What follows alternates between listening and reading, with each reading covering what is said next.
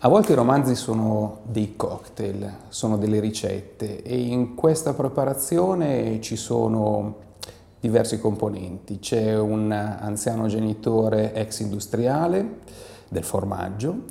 c'è Gunther Sachs, il famoso playboy eh, sposato con Brigitte Bardot ai tempi d'oro della Costa Azzurra, ci sono due chimiche sul fare dei 50, professoresse all'Università di Milano, c'è una ispettore di polizia dotata di calze contenitive e con rughe e capelli d'argento,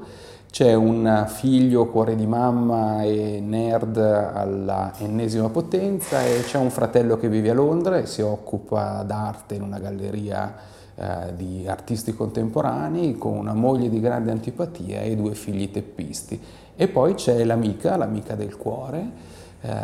che il vecchio genitore chiama Can Dog e che la eh, figlia invece ama abbracciare e considerare la sua compagna eh, di affetti della vita.